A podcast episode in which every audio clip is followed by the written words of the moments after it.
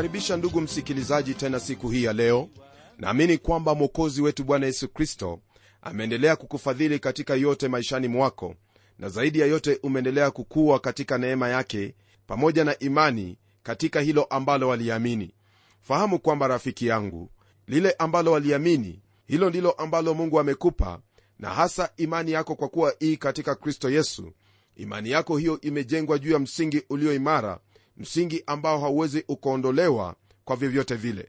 Leo hii kwenye somo letu twaingia kwenye sura ya 25 nam sura hii ya 25 yatuingiza kwenye sehemu nyingine ambayo yaanzia kwenye sura hii hadi ile sura ya 32 sehemu hii yahusu unabii kuhusu mataifa ambayo yanaizunguka israeli. Mataifa haya ambayo tutayataja kwenye sehemu hii mataifa haya hayapo katika uso wa ulimwengu kwa kuwa unabii kuhusu mataifa haya yote yalikuwa yametimia kulingana na neno la mungu ambalo alikuwa amelinena. Hata hivyo hadi wakati huu ezekieli alikuwa akiendelea kutoa unabii juu ya yerusalemu na nchi ya israeli kwa sababu uhamisho wa mwisho haukuwa umekamilika. Hadi siku hiyo ya mwisho watu walikuwa bado na matumaini kwamba watarudi katika nchi yao. Matumaini haya ya uongo hasa yalinenwa na wale manabii wa uongo ambao walisema kwamba mungu hawezi kuharibu mji wa yerusalemu wakati ambapo mji huo uliharibiwa watu walishtuka wakapatwa na mshangao mkubwa. Hebu fikiri kidogo. Pengine gazeti maarufu la babeli lingeandika kichwa cha habari kwa herufi kubwa namna hii. Yerusalemu yaharibiwa na pengine mstari wa kwanza ungekuwa hivi. Leo nebukadreza na jeshi lake waliingia yerusalemu baada ya kutoboa shimo katika ukuta unaozunguka mji huo. Utabiri wa ezekieli ulionekana kuwa wa kweli na kutoka wakati huo hata tabiri tena kuhusu kuharibiwa kwa yerusalemu kwa kuwa yeye si mwandishi wa historia. Yeye alikuwa anaandika unabii. Kwa hivyo kwenye sehemu hii anageukia mataifa waliokuwa jirani. Je mwisho wao utakuwa vipi? Katika haya yote katika haya yote ndugu msikilizaji tutapata kwamba kuna ujumbe wetu ambao unatuhusu sisi kwenye sura hii. Nam tayari twaona kwamba ule mji wake bwana umekuwa magofu na kwenye ule mji kuna mtu mmoja aitwaye yeremia machozi yanatiririka mashavu yake mtu ambaye alikuwa amevunjika moyo. Nam huyo ni kama kioo cha yule ambaye atakuja hapa ulimwenguni miaka 500 au zaidi baadaye. Yeye pia ndugu msikilizaji ataketi kwenye ule mlima wa mzeituni na kuomboleza juu ya mji huo wa yerusalemu ambao utaharibiwa tena kwa kuwa watu waliokuwa wakiishi katika mji huo wamemwacha mungu aliye hai mungu wa kweli ila kwenye maandiko haya ndugu msikilizaji twakutana na huyu nabii ezekieli nabii ambaye haombolezi. Nami nitakuelezea sababu ya yeye kutoomboleza. Na wakati huo huo ndugu msikilizaji twafahamishwa kwenye maandiko kwamba mke wake alikufa na neno la mungu latuonyesha waziwazi kwamba yeye alimpenda mke wake. Huyu nabii aliambiwa asiomboleze. Nabii huyu alikuwa ni mgumu kwelikweli kweli kwa kuwa mungu alimfanya awe mgumu kwa sababu ya huduma ambayo mungu alikuwa nayo kwa ajili yake. Ndugu msikilizaji mungu alikuwa amesema kwamba hivyo ndivyo atakavyokuwa. Unapomtazama yeremia na umtazame ezekieli neno hilo la mungu latuonyesha jinsi ambavyo mungu alivyo. Hili ni jambo ambalo tunatakiwa kuona katika siku zetu. Mungu ni mwenye moyo mzuri kama wa yeremia moyo ambao unawalilia watu wake moyo uliojaa huruma moyo ambao unawataka watu wake wageuke na kuacha njia zao mbaya. Bwana wetu yesu kristo yeye ni mwema tena mwenye huruma. Wala hamtaki yeyote yule apotee. Na kwa sababu hiyo alikuja na kufa pale msalabani ili tupate uzima. Lakini napenda usikie mambo ambayo aliyoyasema kuhusu miji ambayo ilikataa kumwamini. Kwenye sura ya 1 ya kitabu cha luka aya ile ya 13 hadi 15 neno la mungu lasema hivi ole wako korazini ole wako betsaida. Kwa kuwa kama miujiza hiyo iliyofanyika kwenu ingelifanyika katika tiro na sidoni wangelitubu tangu hapo huku wakiketi katika majivu na nguo za gunia. Lakini siku ya hukumu itakuwa rahisi tiro na sidoni kustahimili adhabu zake kuliko ninyi. Nawe kapernaumu je utakuzwa hata mbinguni? Utashushwa hata kuzimu. Alisema hivi pia katika kitabu cha luka sura ya 11 aya ile ya 44 ole wenu kwa kuwa mwafanana na makaburi yasiyoonekana ambayo watu wapitao juu yake hawana habari nayo. Msikilizaji yesu aliwakemea kwa ukali sana wale ambao walikuwa ni viongozi wa kidini wa wakati ule. Hili ndugu msikilizaji ni dhihirisho kwamba kuna upande mbili wake mungu na mara nyingi watu hukosea kwa kuhubiri kwamba mungu ni upendo tu. Ni kweli kwamba mungu ni pendo lakini usisahau kwamba mungu ni mtakatifu pia. Yeye ni mwenye haki na ni lazima atahukumu yeyote yule ambaye ni mtenda dhambi. Hutaweza kufika mbinguni kwa kutumia merekebi ya upendo tu bali utafika mbinguni wakati ambapo utamwamini yesu kristo kwamba yeye ndiye bwana na mwokozi na ya kuwa alimwaga damu yake na kutoa maisha yake hapo msalabani ili wewe uokolewe. Ukikataa uokovu hautakuwa na lingine la kupokea ila hukumu. Sasa ndugu yangu napenda tuingie katika hukumu ya mataifa ambayo yalikuwa ni jirani na nchi ya israeli. Hatutatumia muda mrefu hapa kwa sababu mataifa hayo hayapo tena. Lakini ni muhimu kuyajua kwa sababu yatarudi tena. Ni mungu ndiye huyafanya mataifa na hivyo atarudisha mataifa haya kama vile alivyosema kwamba atafanya hivyo. Ujumbe wa kwanza wa kinabii ambao tutauangalia ni kuhusu utabiri juu ya wana wa amoni mwanzo wa amoni ndugu msikilizaji sio mwanzo wa kupendeza hata kidogo kwa kuwa waamoni walikuwa ni uzao ambao ulitokana na lutu kulala na binti yake. Waweza kupata habari hizo katika kitabu cha mwanzo sura ya 19 aya ile ya 33 hadi 38 nchi yao ilikuwa kando la lile ziwa lijulikanalo kama ziwa la chumvi. Mungu alisema kwamba watakuwa mateka wa nebukadreza na ndivyo ilivyokuwa na sasa kwenye maandiko haya twapata sababu ya mungu kuwahukumu. Neno la mungu latuambia yafuatayo kwenye aya ya tatu. Uwaambie hao wana wa amoni lisikieni neno la bwana mungu. Bwana mungu asema hivi kwa sababu umesema aha juu ya patakatifu pangu palipotiwa unajisi na juu ya nchi ya israeli ilipoharibiwa na juu ya nyumba ya israeli walipokwenda kifungoni.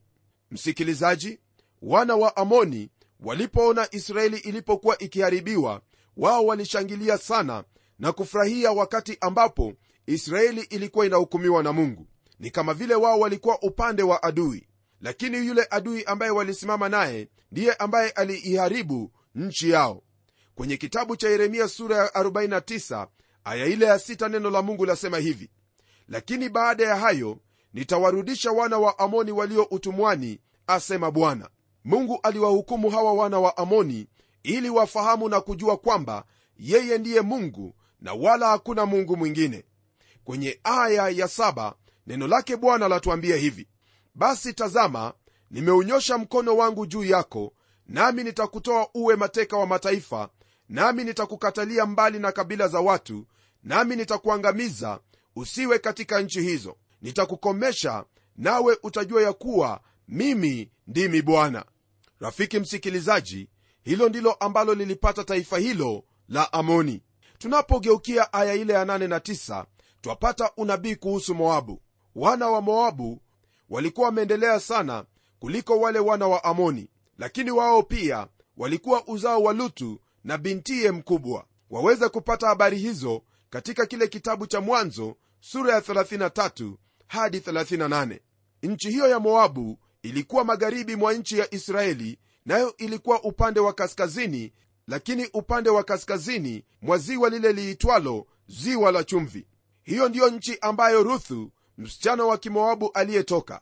Waweza kukumbuka kwamba huyo ruthu ndiye aliyeolewa na boazi boazi ambaye alikuwa baba yake obedi obedi aliyekuwa baba yake yese yese aliyekuwa baba yake daudi. Hiyo inamfanya kuwa wa ukoo wa yesu kristo jina lake lapatikana katika orodha ya ukoo wa yesu katika kitabu cha mathayo sura ya kwanza aya ile ya tano. Hebu basi ndugu msikilizaji tutazame sababu ya mungu kuhukumu moabu. Sababu hiyo yapatikana kwenye aya ya nane na aya ya tisa. Nalo neno la mungu latuambia hivi kwenye aya hizo. Bwana mungu asema hivi kwa sababu ya moabu na seiri husema tazama nyumba ya israeli ni sawasawa na mataifa yote. Basi tazama nitawafunulia wana wa mashariki ubavu wa moabu toka miji yake toka miji yake iliyo mipakani mwake utukufu wa nchi hiyo bethyeshmothi na baalmeoni na kiriathaimu ndugu msikilizaji kwa kuwa watu hawa wa moabu walishangilia kuharibiwa kwa israeli na kusema kwamba israeli imefanana na mataifa mengine mungu aliwahukumu kwa sababu hiyo.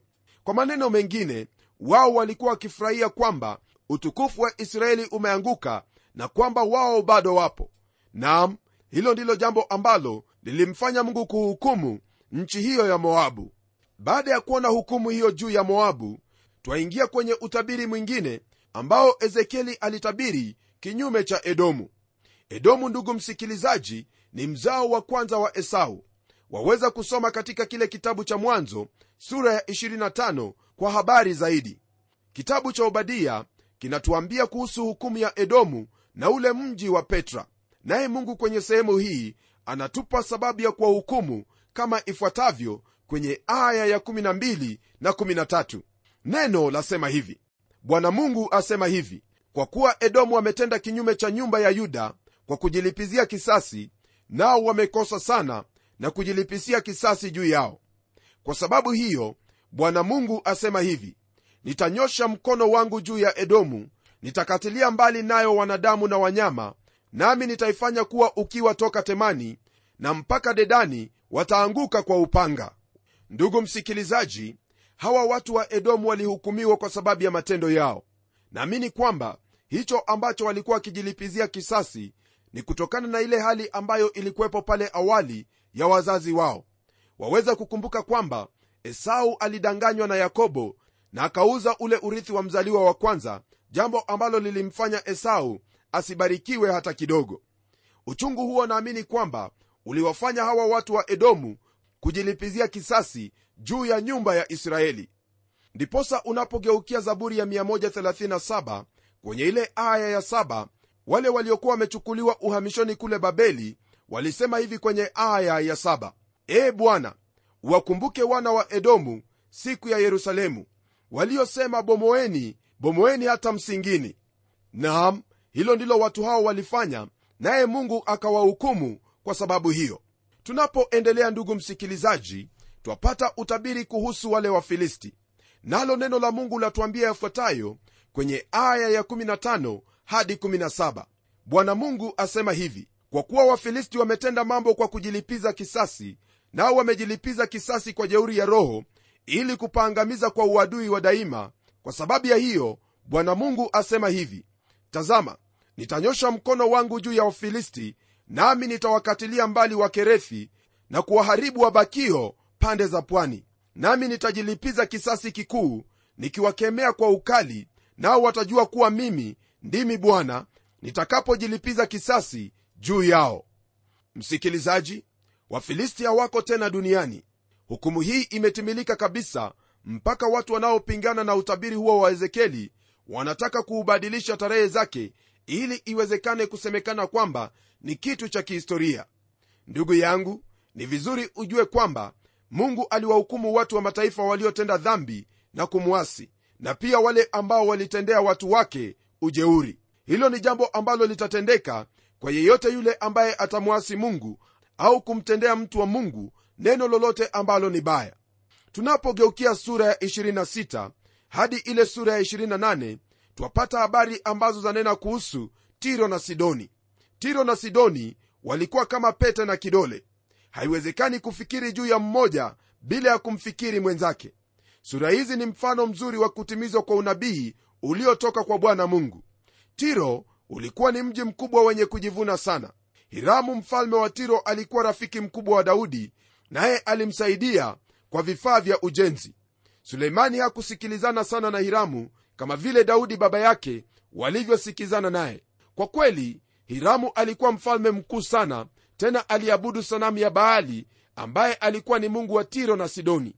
Yezebeli aliyekuwa binti wa mfalme na pia alikuwa kuhani katika hekalu la baali aliolewa na ahabu mfalme wa israeli na kupitia huyo yezebeli watu wa mungu katika huo ufalme wa kaskazini waligeuka na kuanza kuabudu baali. Hebu sasa ndugu msikilizaji tutazame huu unabii ambao neno la mungu latwambia kuhusu tiro na sidoni. Kwenye aya ya kwanza na ya pili neno lake bwana latuambia hivi.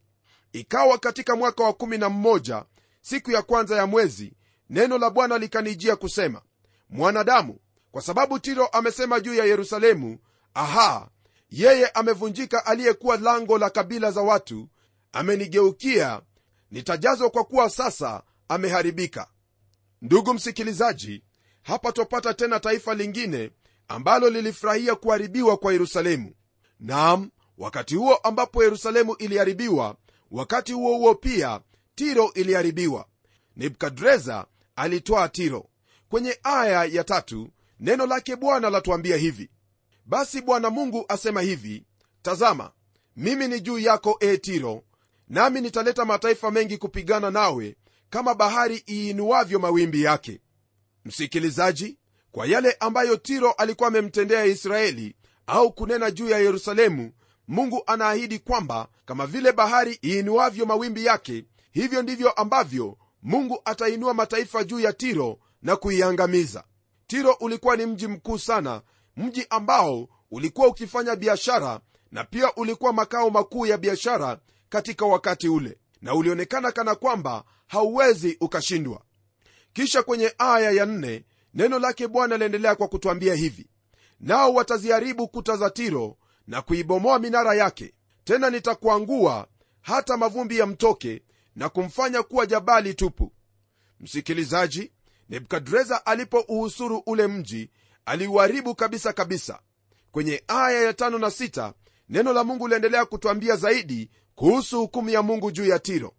Neno lasema hivi naye atakuwa mahali pa kutandazia nyavu za wavuvi kati ya bahari maana mimi nimenena neno hili asema bwana mungu. Naye atakuwa mateka ya mataifa na binti zake walio katika mashamba watauawa kwa upanga nao watajua ya kuwa mimi ndimi bwana. Ndugu msikilizaji maandiko haya yaonyesha kwamba lile ambalo litapata tiro litakuwa funzo kwake kwamba mungu ndiye ambaye huhukumu mataifa. Naam mji huo ambao ulikuwa ni sehemu ya kufanya biashara mji mkuu kwelikweli mungu alisema kwamba utafanyika uwe ni mji wa wavuvi. Na hivyo ndivyo ilivyo hata siku ya leo. Jambo hili ndugu msikilizaji lathibitisha tena kwa mara nyingine kwamba biblia ni neno lake mungu. Liamini neno lake mungu yaani biblia nawe utakuwa umeamini hilo ambalo ni lenye msingi na wala halitapita kamwe rafiki yangu tunapogeukia aya ya saba hadi 1 neno lake bwana laendelea kwa kutwambia hivi. Maana bwana mungu asema hivi tazama nitamleta nebukadreza mfalme wa babeli mfalme wa wafalme juu ya tiro toka kaskazini pamoja na farasi na magari ya vita na wapanda farasi na jeshi la watu wengi. Atawaua binti zako kwa upanga katika mashamba naye atafanya ngome juu yako na kufanya maboma juu yako na kuiinua ngao juu yako. Naye ataweka vyombo vyake vya kubomolea mbele za kuta zako na kwa mashoka yake ataiangusha chini minara yako. Kwa sababu ya wingi wa farasi zake mavumbi yao yatakufunika kuta zako zitatetemeka kwa sababu ya mshindo wa wapanda farasi na wa magurudumu na wa magari ya vita atakapoingia katika malango yako kama watu waingiavyo katika mji uliobomolewa mahali. Ndugu msikilizaji kama vile nebukadreza alivyofanya yerusalemu ndivyo ambavyo alifanya huo mji wa tiro. Unabii huo ulitimilika kulingana na neno lake mungu. Kwenye aya ya 11 msikilizaji neno la mungu liendelea kuongezea kuhusu yale ambayo yatatendeka kwake tiro.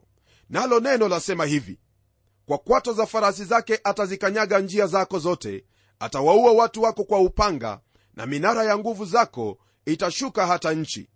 Msikilizaji maelezo haya ambayo twayapata kuhusu kuharibiwa kwa tiro au hukumu yake kutoka kwenye aya ya 7 hadi 11 yaonyesha waziwazi jinsi ambavyo nebukadreza atauteka ule mji. Nam neno hilo latangulia kunena kuhusu nebukadreza binafsi na baadaye lageukia na kuanza kunena kuhusu wingi kwa kuwa hivyo ndivyo ambavyo mungu alikuwa amesema kwamba mataifa mengi yatakuja na kupigana na tiro kwenye aya ya 12 hadi 14 twapata huo utabiri. Nalo neno lasema hivi nao wataufanya utajiri wako kuwa mateka na bidhaa yako kuwa mawindo nao watazibomoa kuta zako na kuziharibu nyumba zako zipendezazo nao wataweka mawe yako na miti yako na mavumbi yako kati ya maji. Nami nitaikomesha sauti ya nyimbo zako wala sauti ya vinubi vyako haitasikiwa tena. Nami nitakufanya kuwa jabali tupu utakuwa mahali pa kutandazia nyavu za wavuvi hutajengwa tena maana mimi bwana nimenena neno hili asema bwana mungu. Unabii huu ndugu msikilizaji ambao tumeusoma kwenye sehemu hii ulichukua karne nyingi kabla hujatimia. Mji huu ulikaa katika hali ya uharibifu kwa miaka miatatu hata ingawa nebukadreza aliuharibu mji huu unabii huu wa pili haukukamilika. Je ni nani huyo atakayechukua mawe yake na hata kukwangua mavumbi yake mpaka baharini? Mfalme mkuu wa uyunani aliyeitwa iskanda mkuu ambaye ni mfano wa mbuzi katika unabii wa danieli ndiye aliyetimiza jambo hilo. Baada ya watu wa tiro kurudi kutoka uhamishoni waliamua kujenga mji wao tena kwenye kisiwa na kusahau mambo ya kuishi bara kwa sababu walikuwa ni watu waliozoea kuishi majini na kufanya biashara katika ufuo wa bahari. Waliona kwamba kwa kufanya hivyo wataweza kujilinda vizuri. Lakini wakati ambapo iskanda mkuu alipofika pale aliona ule uharibifu pamoja na magofu yaliyokuwa yamebaki pamoja na hayo mawe. Nao ule mji mpya ulikuwa mbali kisiwani. Kwa sababu alikuwa na muda mwingi pamoja na askari wa kutosha aliamua kujenga daraja. Alichagua mawe ya mji huo pamoja na minara hata mavumbi yake na kuyatumia ili kujenga lile daraja. Ndipo jeshi lake lilifanikiwa kufika kwenye mji ule mpya na kuuharibu. Huo mji ndugu msikilizaji haujajengwa hata leo hii. Rafiki yangu unabii huu ambao ezekieli aliunena ni unabii wa ajabu kweli kweli. Ni mungu tu ndiye awezaye kutabiri au kunena yale ambayo yatatendeka kiasi cha kuto kuwepo na kosa lolote asilimia. Sidoni bado ipo mpaka leo hii lakini tiro haipo na wala hakuna yeyote ambaye amejaribu kujenga mji huo mara nyingine kwa hayo ambayo tumeyaona ndugu msikilizaji ni wazi kwamba neno hili la mungu katika ezekieli lina mafundisho kwetu. Fundisho kuu ambalo twalipata ni kwamba ni lazima tuliamini neno la mungu kwa kuwa yote ambayo ezekieli aliyanena yalitimia. Hiyo ni thibitisho kwamba maneno ambayo yameandikwa kwenye biblia ni neno lake mungu na hauhitaji kwa vyovyote vile kutegemea maneno mengine yoyote ambayo yanasemekana kwamba yametoka kwake mungu. Ndugu yangu kile ambacho kipo ni kwamba twaona ushahidi kwamba hili ambalo neno la mungu lanena ndilo ambalo lilitimia. Iwapo waweza kutembea katika nchi hizo ambazo zilikuwa ni nchi za bibilia wakati ule utapata kwamba haya ambayo yaliandikwa karne nyingi kabla ya kutukia yalitukia na yametimia hata siku ya leo. Ndugu yangu ni mkuu yule ambaye analitekeleza neno lake. Huyo siye mwingine bali ni mungu aishie milele mungu wa israeli. Kwa hivyo ndugu yangu soma hili neno. Una maswali tafuta dadisi chunguza nawe utapata kwamba hili neno ni neno la mungu ambalo laaminika. Msikilizaji mimi nitaomba pamoja nawe kwa kuwa haya ambayo tumeyasoma kwa hakika ni mambo ambayo ni yenye umuhimu sana mambo ambayo unafaa kuyaangalia na kuyazingatia katika maisha yako hebu tuombe. Mfalme mungu uishie milele na kushukuru tena siku hii ya leo kwa haya ambayo umetufunulia. Bwana jambo ambalo limejitokeza ni kwamba kwa hakika hili ndilo neno lako na hili neno ndilo ambalo watuhitaji tuliamini. Namwombea msikilizaji wangu kwamba kwa kulisoma neno hili atafikia katika imani katika kristo yesu ambaye ni mwana wako tena mwokozi wetu. Na kushukuru bwana kwa kuwa najua kwamba nimeomba haya ambayo yamo katika mapenzi yako nawe utayatenda kwa utukufu wa jina lako. Nimeomba haya katika jina la yesu kristo ambaye ni bwana na mwokozi wetu. Amen. Ndugu msikilizaji usisikie maneno ya watu. Chukua biblia soma biblia uliza maswali tafuta ushahidi wowote ule katika historia ya kawaida na pia katika historia za nchi nyingi nawe utapata kwamba haya ambayo neno la mungu lanena kuhusu ni kweli kabisa na wala hakuna neno lingine ambalo laweza kukupa uzima isipokuwa kwa kuliamini neno hili la mungu ambalo lipo kwenye biblia. Hadi tutakapokutana tena kwenye kipindi kijacho mimi ni mchungaji wako jofre wanjala munialo na neno litaendelea